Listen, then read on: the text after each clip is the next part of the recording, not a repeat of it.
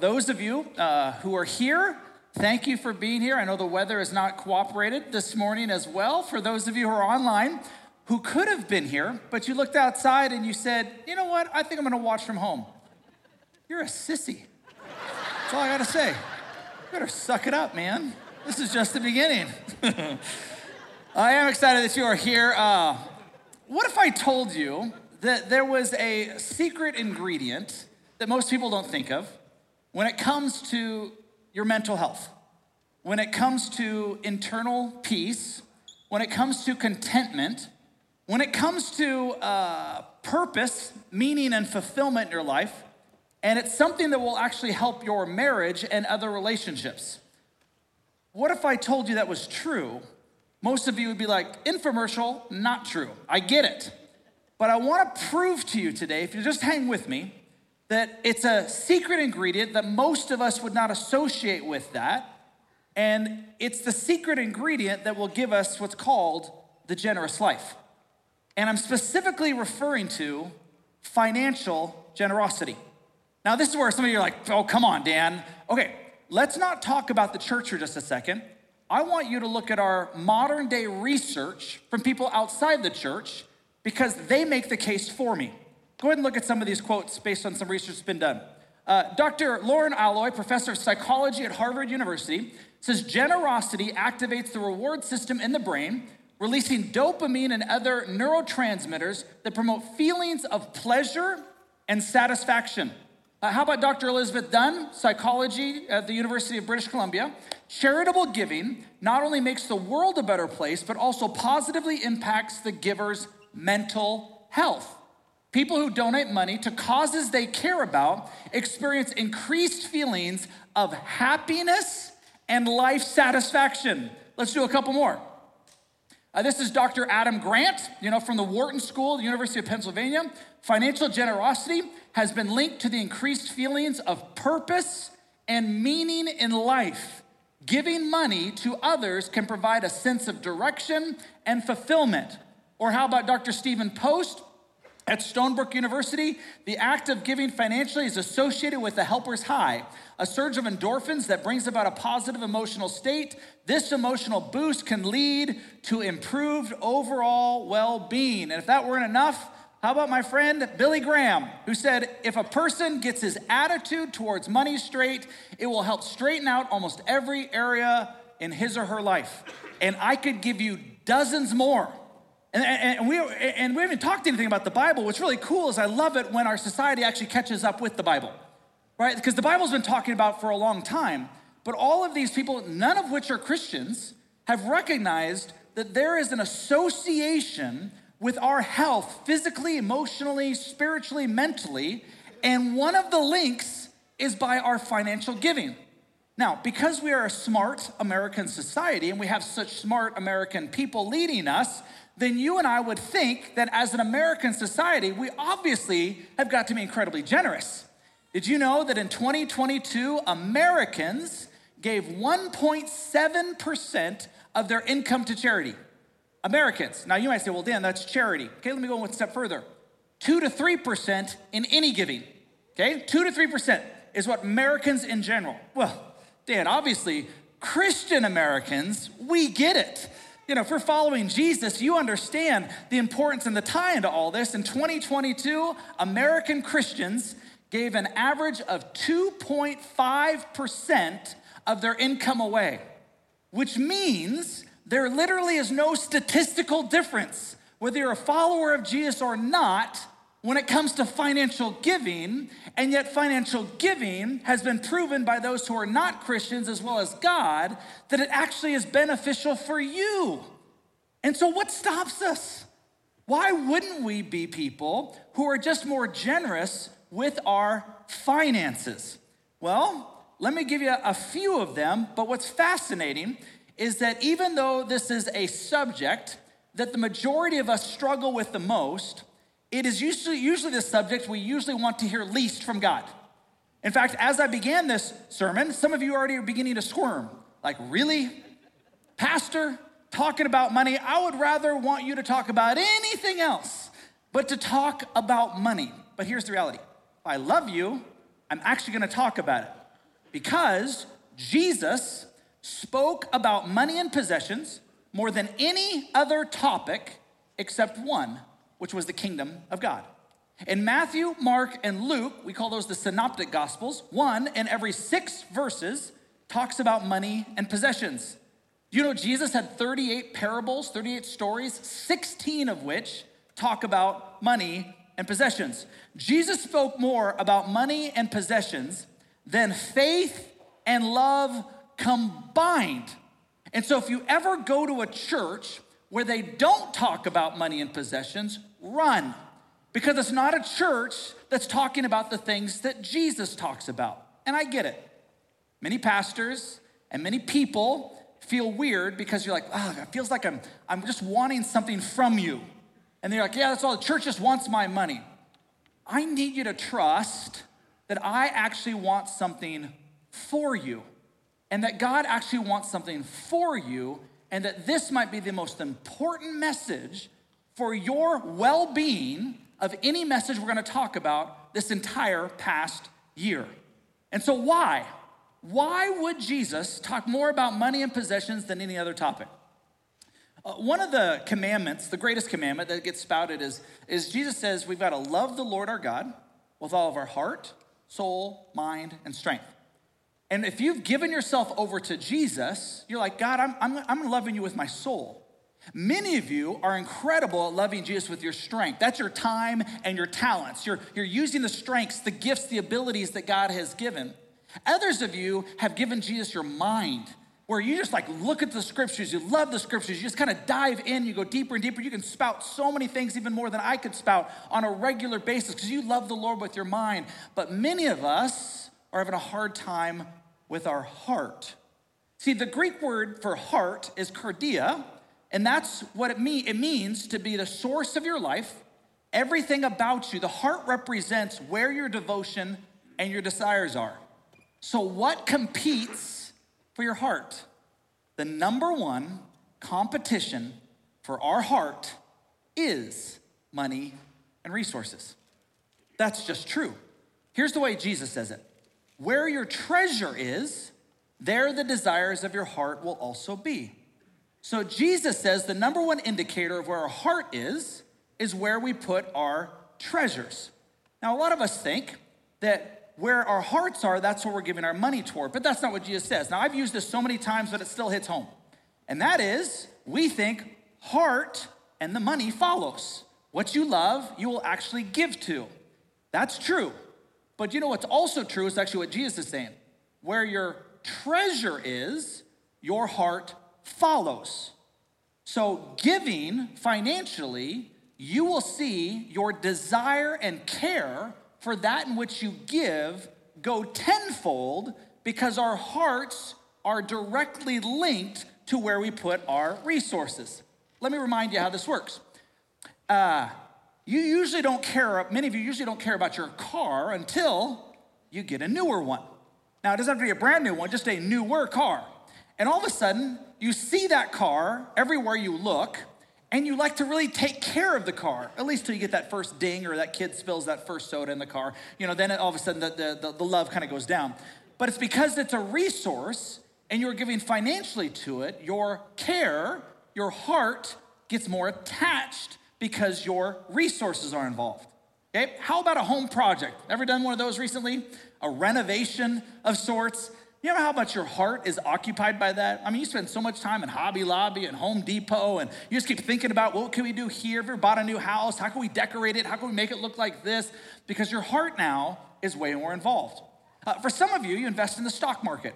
And as soon as you invest in something in the stock market, you recognize how often you check the stock market. I'll give you an example. I'm not usually one with the stock market, but I had a little fun a few years ago. Uh, this Robinhood app thing that just allowed me just to throw a few dollars in, and something called Bitcoin was going crazy. I'm like, well, that seems fun. So I put like $50 into Bitcoin. But what was weird is I would check it every single day. I was like, why do I care about something that really is not gonna make that much of a difference, especially the amount that I'm putting in every day, till I realized, oh, this principle is actually kind of true. Okay, let me go a couple steps further. Uh, how many of you love your pets? Raise your hand. You love your cats? I don't get it. I don't, I don't understand it. Shouldn't be days. Now, I know why you love your pets so much. You love where you spend, spend time with them, but also one of the reasons you love is because you are financially invested. You are. It costs a lot to have that animal. It costs a lot to ha- continue to feed that animal, to take care of the shots and all that kind of stuff. I've got two dogs. And I'm like, if one were to go, I'm like, okay, go be with Jesus. Because financially, it would, it would help us, you know, in the house. That's a nine, I don't know why they said that. That just, that was 9.30 only. You're welcome. Uh, even more so, how about those little rugrats? All right, those blood suckers. Oh, yeah, she says she's happy. She's not when she looks at her wallet. You know, because you obviously love this child just because they're very, their very existence. I totally get that. But also, you are financially invested, and your love is connected to that as well. Let's go back just a few years as one more example. For those of you uh, who are in the dating scene, or just remember those of you when you used to date someone, did you ever date someone who uh, said they loved you, but uh, they were really stingy with their money. Right? You're like, you're like, yo, you know I love you, baby. You know, you know, you know I love you. But then they never gave financially. You realized after you broke up, they didn't love you. There was not a love that was there, and it was tied because they were so tight fisted with the resources in which they were trying to be in this dating relationship. Now, I can only say it as clear as I can. And this one's gonna hit a little bit, but it's absolutely true. God will never have first place in our hearts until he is first place in our finances.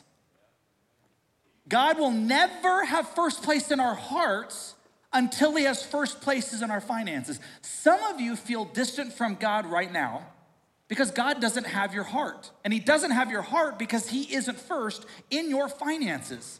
This is what God has to say. Allow me to challenge you just to even a little bit more. If you're not financially putting God first in your financial resources, then there is something lacking in your spiritual health, and it will be a barrier to your spiritual growth. It just will. The Bible keeps saying it all the time.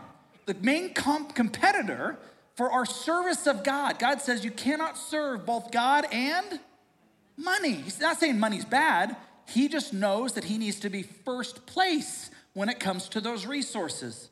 So, how do we change that? Proverbs 3 9 and 10 tells us honor the Lord with your wealth, with the first fruits. And I know we don't live in an agricultural society, but he's just saying put God first. Then your barns will be filled to overflowing, your vats will brim over with new wine. So every time God gives you treasure, every time you get paid, you get a chance to give back to Him. So here's the question we're going to answer today with the remaining time we have left. What does it look like to put God first in our resources? And, and, I'm going to encourage you to try to identify. I'm going to give you four categories of where the Bible talks about are putting Him first. And I want you to, you to be able to measure that's where I'm at right now, and that's awesome. We want to celebrate that. And then I want to challenge you to say, is God calling you to go to the next step? To the next level because God doesn't need your money. He owns everything. You really think God's up there going, you know what, I need an extra 10 bucks this week. I need an extra $200,000 this week. No, He knows the competitor for our hearts. That's why He wants us to be putting Him first. Okay, so here are the four categories that God talks about in His Word and celebrate where that may be for you. First is people are compassionate givers usually first. A compassionate giver is someone who sees a need, feels the compassion, and then gives to that need. Proverbs chapter 19, verse 17 says, If you help the poor, you are lending to the Lord, and he will repay you. And, so your heart may be touched. It could be a friend, a relative, somebody at work, a neighbor. I mean, it's this time of year, Thanksgiving. It could be a homeless outreach where you're like, I see a need. My friend is going through cancer. There's somebody who's going through something. I want to help financially help that person. And so you see the need and you try to meet that need. And that's awesome. In fact, every year we take a special offering at Christmas called Joy to the World. And many of you have given to that over the years. Hundreds of thousands of dollars come in because you see a need of widows uh, in Uganda. You see people who don't have clean water in different parts of the world, and you're like, I want to meet that need. And so you're able to give. And let's celebrate that fact. Here's what's also interesting in the season of giving and generosity I doubt this has ever happened, but imagine this your birthday's coming up. And it's your birthday, and you invite all of these people, and they all come. I mean, there are dozens of people that are at your birthday party, and every single one of them brings a gift for each other. Not one of them brings a gift for you. How weird and how awkward would that be for you as the birthday boy or girl? Yet, we do this every Christmas. Every Christmas, whose birthday is it?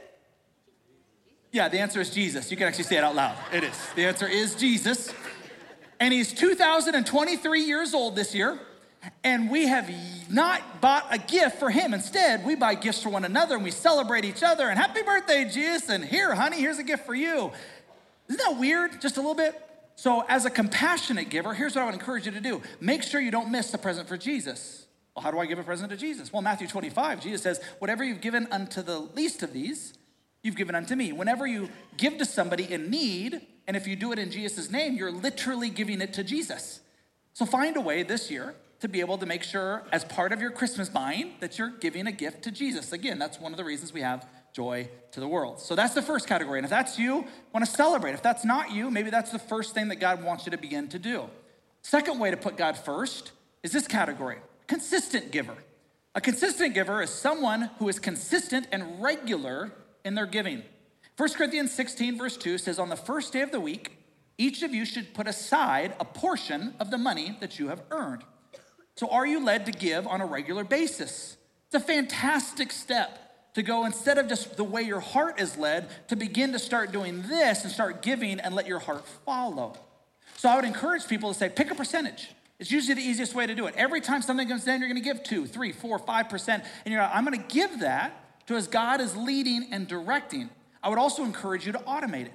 What we automate, we seem to value more.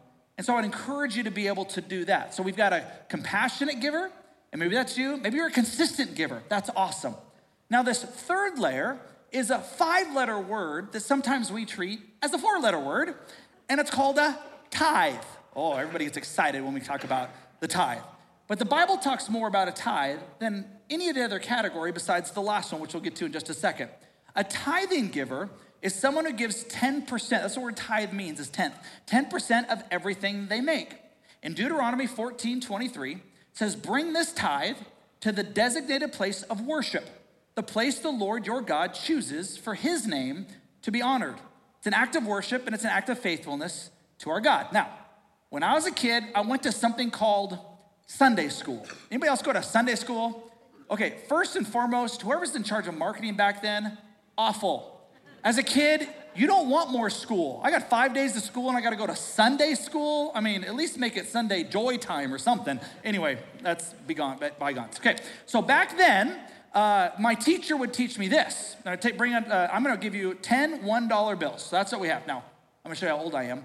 It was actually 10 dimes. Uh, you know, it's inflation these days, though, but that was 10 dimes back then. So they, they would do this. And as I remember as an elementary kid, they said, okay, this is what a tithe looks like and they'd hand me these $10, and I'm like, oh. They said, This is mine? They said, Yeah, that's all yours. I'm like, This is all mine? Yeah. And, and then the teacher would say, Hey, but God is asking you to put Him first. And so you're gonna take one of those dollars and you're gonna give it to Him. And then I sat back and waited, and I'm like, Yeah, yeah, but I get to keep this, right? They're like, Yeah. I'm like, This is a great deal. Are you kidding me? God has given me all of this, and all I have to do is take one of these and be able to put it here. And he said, Yeah, and some people ask, is, does the order matter? It definitely matters because here's what we tend to do uh, I got to pay the mortgage, I got to pay the car bill, I got to pay my credit card, and oh, I have uh, something else. And, uh, and we're like, oh, God, I guess you don't get paid this time. No, no, no. First place, whether you're compassionate, consistent, or a tither, means first that He's the priority to be able to do. Now, those of you who are in college, those of you who are in high school, in middle school, and elementary, please, I beg of you, learn this now. It is so much easier when you have less to see this idea of giving a tithe or a tenth to God on a regular basis. It is so much harder because here's the thing those of you who are young, we get fooled with is that we think, well, once I accomplish my financial goals, once I get to a certain status, then I'll give. The problem is when it comes to the tithe, it actually gets less for a lot of people the more money we make because it's affecting our hearts a lot more. Let me actually show you how this looks. So if we were to do this, you're gonna be amazed by my math. Were to say, hey, you know what? Uh, you're gonna get $800. What would a tithe be on $800? $80. Okay, so you're like, wait, I can do that. $800, 80 bucks, I can do that. Well, what about if I'm making 8,000? So if it's $8,000, what's the tithe then? 800. Ooh, that hits a little bit more in the heart, doesn't it? You're like, ooh, that's an Xbox right there. You know, that's that's something I can get for myself. There's some nice clothes I can probably get and stuff like that. You start thinking about it, you're like, oh, that makes it a little more challenging. Well, what about when it becomes the average household giving in our region $80,000? Now it's eight grand. Whew, eight grand. That's vacation and then some. That's paying off the car. That's a down payment for a vehicle. There's a lot more things I can do with that and if God should lead, let's just have fun with this $800,000, a tithe would be $80,000. Like, wow, that is an amazing amount of money. And what could you do with $80,000? Well, let's go one step further. How about $8 million? A tithe would be $800,000. You could pay off your house. You could pay off your mom's house, depending on when you all bought it. You know, you could buy, you pay off all these different kinds of things. You're like, man, imagine what I can do, which is why as you make more, the temptation is to turn from a tither into a tipper. To be like, well, that's enough because it's a lot of money. And God says, no, no, no. Start it when you're young because it gets easier when you actually are making more to be able to say, God, I'm going to put you first when it comes to tithing. Now, where do we get this idea from? This, this is not my idea. I'm not the one that came up with this. See, God was talking to his people, the nation of Israel. That's what we read in that Deuteronomy passage. And the nation of Israel, his children, were taking care of their own homes, taking care of their own selves. And God comes to them in Malachi chapter 3, verse 10, and he tells them, Bring all the tithes into the storehouse, so there'll be enough food in my temple. Notice what it says. And if you do, says the Lord of heaven's armies, I will open the windows of heaven for you. I will pour out a blessing so great that you won't have enough room to take it in. Try it. Put me to the test. The only time in all of the Bible where God actually says, Test me in this. Try it. He cares so much about our heart's connection with Him that He wants us to even try it. And He gives us a promise. Here's the promise that He is saying 90% with God goes further than 100% on my own. That's his promise 90%. And if you talk to people, and I can line people up in our church and other places who could be like, that's true, that's true, that's true, that's true, that's true. Do I trust that God can do more with 90% than I can do with 100%? In fact, you've heard me say this before. I'm so confident in this, in what God wants to do in your life, that it's not about the money, it's about you entrusting yourself to Him and trusting your heart, which is tied to your resources, which is why it's hard to let go that we'll do a 90, 90 day money back guarantee. That means is try it for 90 days, and if it doesn't help you grow spiritually, if it doesn't produce some of the things we read at the very beginning about some of the peace, fulfillment, purpose, some of those things in your life, if it isn't one of those things, that after 90 days we'll write a check back. That's how confident we are in what God is doing and how much He wants our hearts. Now, this is usually where some of you are sitting back, well, well Dan, I study the Bible and I'm a New Testament Christian. And this is Old Testament stuff. Okay, uh, for those of you who are theologians, uh, those of you who are not, you can kind of kind of put this to the side, but I'm only going to have a brief second to walk into this. So we think that it's tied to the law, the Old Testament, and we don't want to be law driven. Okay? Did you know in Genesis 14, Abraham has a conversation with a guy by the name of Melchizedek. And with this conversation with Melchizedek, we don't know where he's come from or who he is. We just know that he's more than just a king, that he's a prophet, he's a representative of God. And Abraham gives a tenth of all he has, he gives a tithe to Melchizedek. Stay with me. That was 400 years before the law and the institution of the tithe was actually introduced. Now go with me to the New Testament.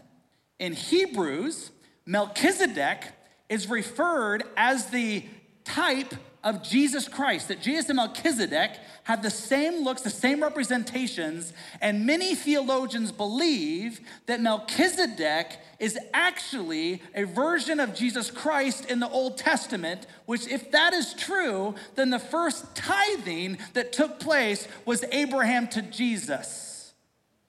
That's what it did to me. That was just something, just like you can look at it and research it on their own. But let me just say it this way if Jesus himself were to walk on stage and say that I love you, and I want to be first in your heart and in your life, and I'm not gonna be able to be first unless you surrender your resources to me, would you do it? But then Jesus doesn't talk about the tithe. Actually, he does in two places in Luke chapter 11, verse 42, but let me just show you Matthew 23, verse 23, where he says, What sorrow awaits you teachers of religious law and you Pharisees, hypocrites! For you are careful to tithe even the tiniest income from your herb gardens, but you ignore the more important aspects of the law justice, mercy, and faith. Now say this out loud with me. Ready? Here we go. You should tithe, yes. Okay, that was really weak. Let's try it one more time.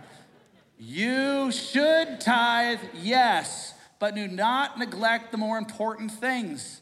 Jesus is not saying that the tithe is more important than other things, but he is not also saying that we are now excused from being able to do that. Because if you read the rest of the New Testament, it was a general expectation that I could actually point to you case after case after case when it came to those who are following God. So let me be even more specific. Uh, who do you think struggles more with tithing, men or women?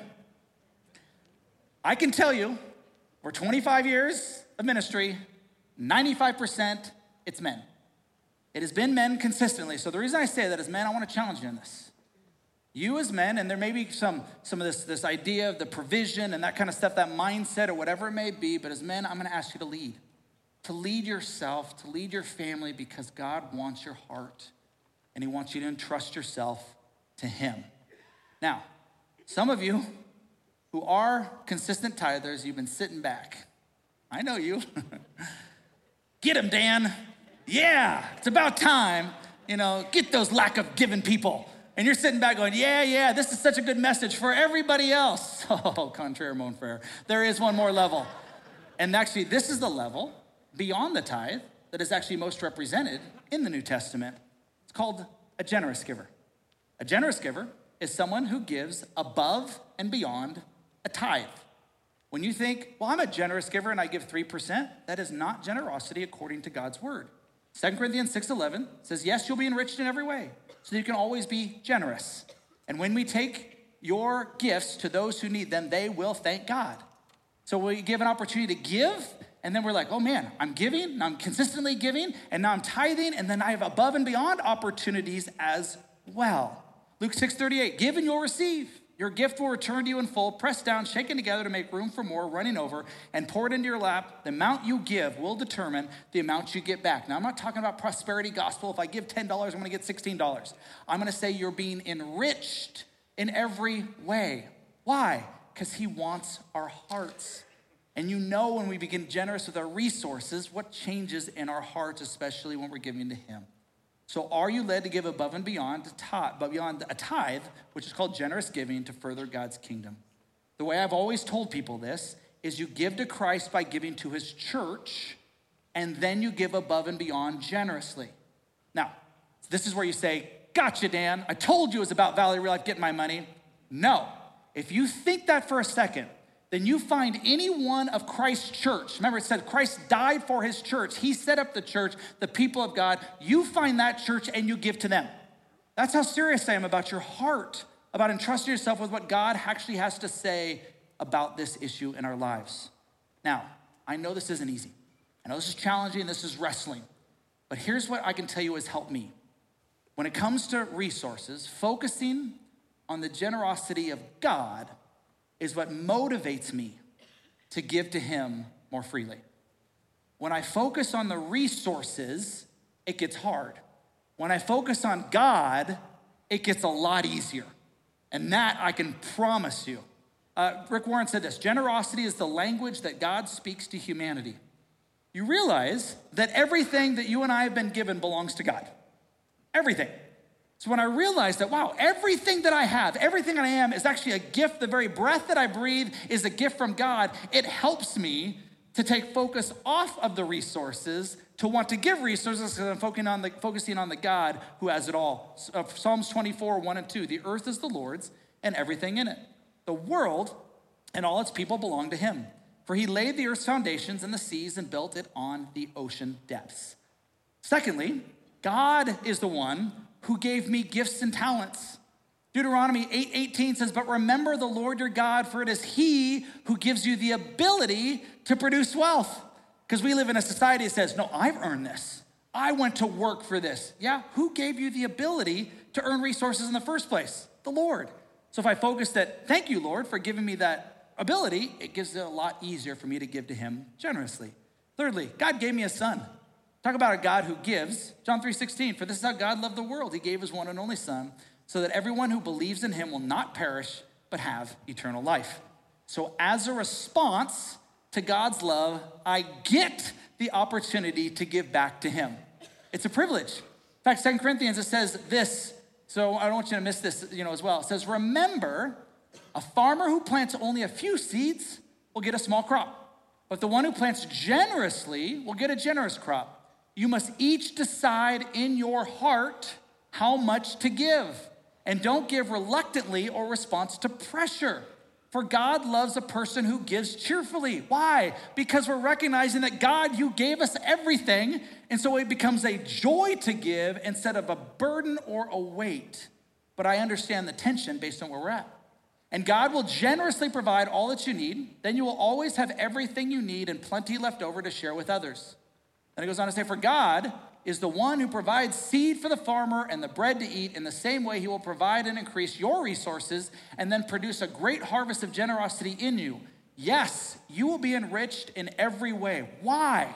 Why does God want to enrich us in every way? For ourselves? No, so that you can always be generous.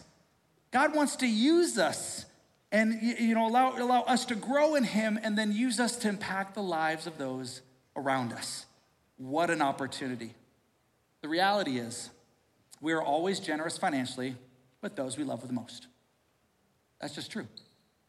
For some of us, let's be honest, the person we love the most is us.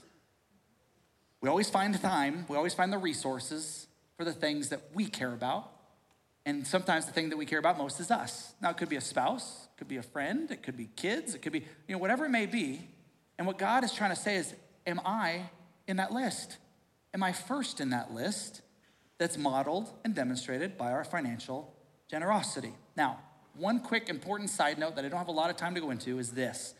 Many of us have a hard time giving because of financial mismanagement. We've never, never taught of what that looked like. Financial mismanagement, or even a lack of understanding, it's one of the biggest culprits to generous living. So, a few resources I want to encourage you to dive into. One of them, it just came out this last week, is from a guy in our church, actually, is Balin Stricker. So, uh, Strickler. Uh, Balin wrote a book called Fire Builder. Now, if you're like me and you don't like to read, this is your book. Because it literally has like all these big pictures and places to write and all this other kind of, you can get through this in 30 minutes or less.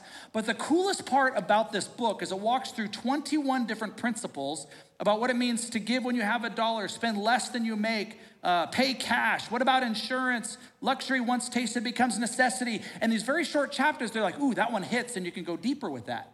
And so it's a great, great resource to be able to, you can purchase this on Amazon. It's something that you can have, but it'll be on our resource page as well. Secondly, those of you guys want to go deeper, Financial Peace University.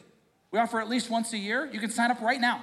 Uh, you know, it starts in January, you know, just after we go into debt these next six weeks. What a perfect time to kick off the new year, you know, and uh, understand why debt is a stronghold, you know, in our lives. And so we can walk through that, and it's worth the time, it's worth the resource. Uh, for other resources, you can go to our give page, vrl.church backslash give. And we're going to continually update this with things like these books, the treasure principles, different classes that we offer, so that you can actually say, yeah, that is another step because I want to learn how to manage God's resources that He has given to me. Here's the one thing I can tell you whether it be the treasure principle, whether it be fire builder, whether it be Dave Ramsey himself, which is contrary to what people think. The way out of debt, number one, first thing to do is actually to give financially. Even he says that. And so it's the key to unlocking this way and this purpose in our heart. And I know some of you'll say, but Dan, I do give generously. I give my time and I give my talents. And that, I want to tell you, is fantastic. But God wants your heart, which is linked to your resources. If He wants your heart, then how will you put Him first when it comes to the financial resources that He has placed in your care? Let's pray. Jesus, thank you so much for this challenge, or that all of us are challenged by. We know that we get emotionally bothered by this because it's affecting our hearts. Father, there is a direct link. And so I pray, Father, for every person in here, every person who's watching online, that you would just allow us to see what this truly is. You don't need our resources, Lord. You want our hearts. You want us to trust you. You want us to grow in faith. You want us to continue to become more like you. And so thank you for the challenge. Thank you for the opportunity. I pray the conversations will continue as we walk out of this place between husband and wife, between friends, life groups, neighbors, Father, even if it's a, just a text exchange, Father, that you would just continue. Let my words just fade away and let your word just remain. We love you. It's in Jesus' name we pray. Amen.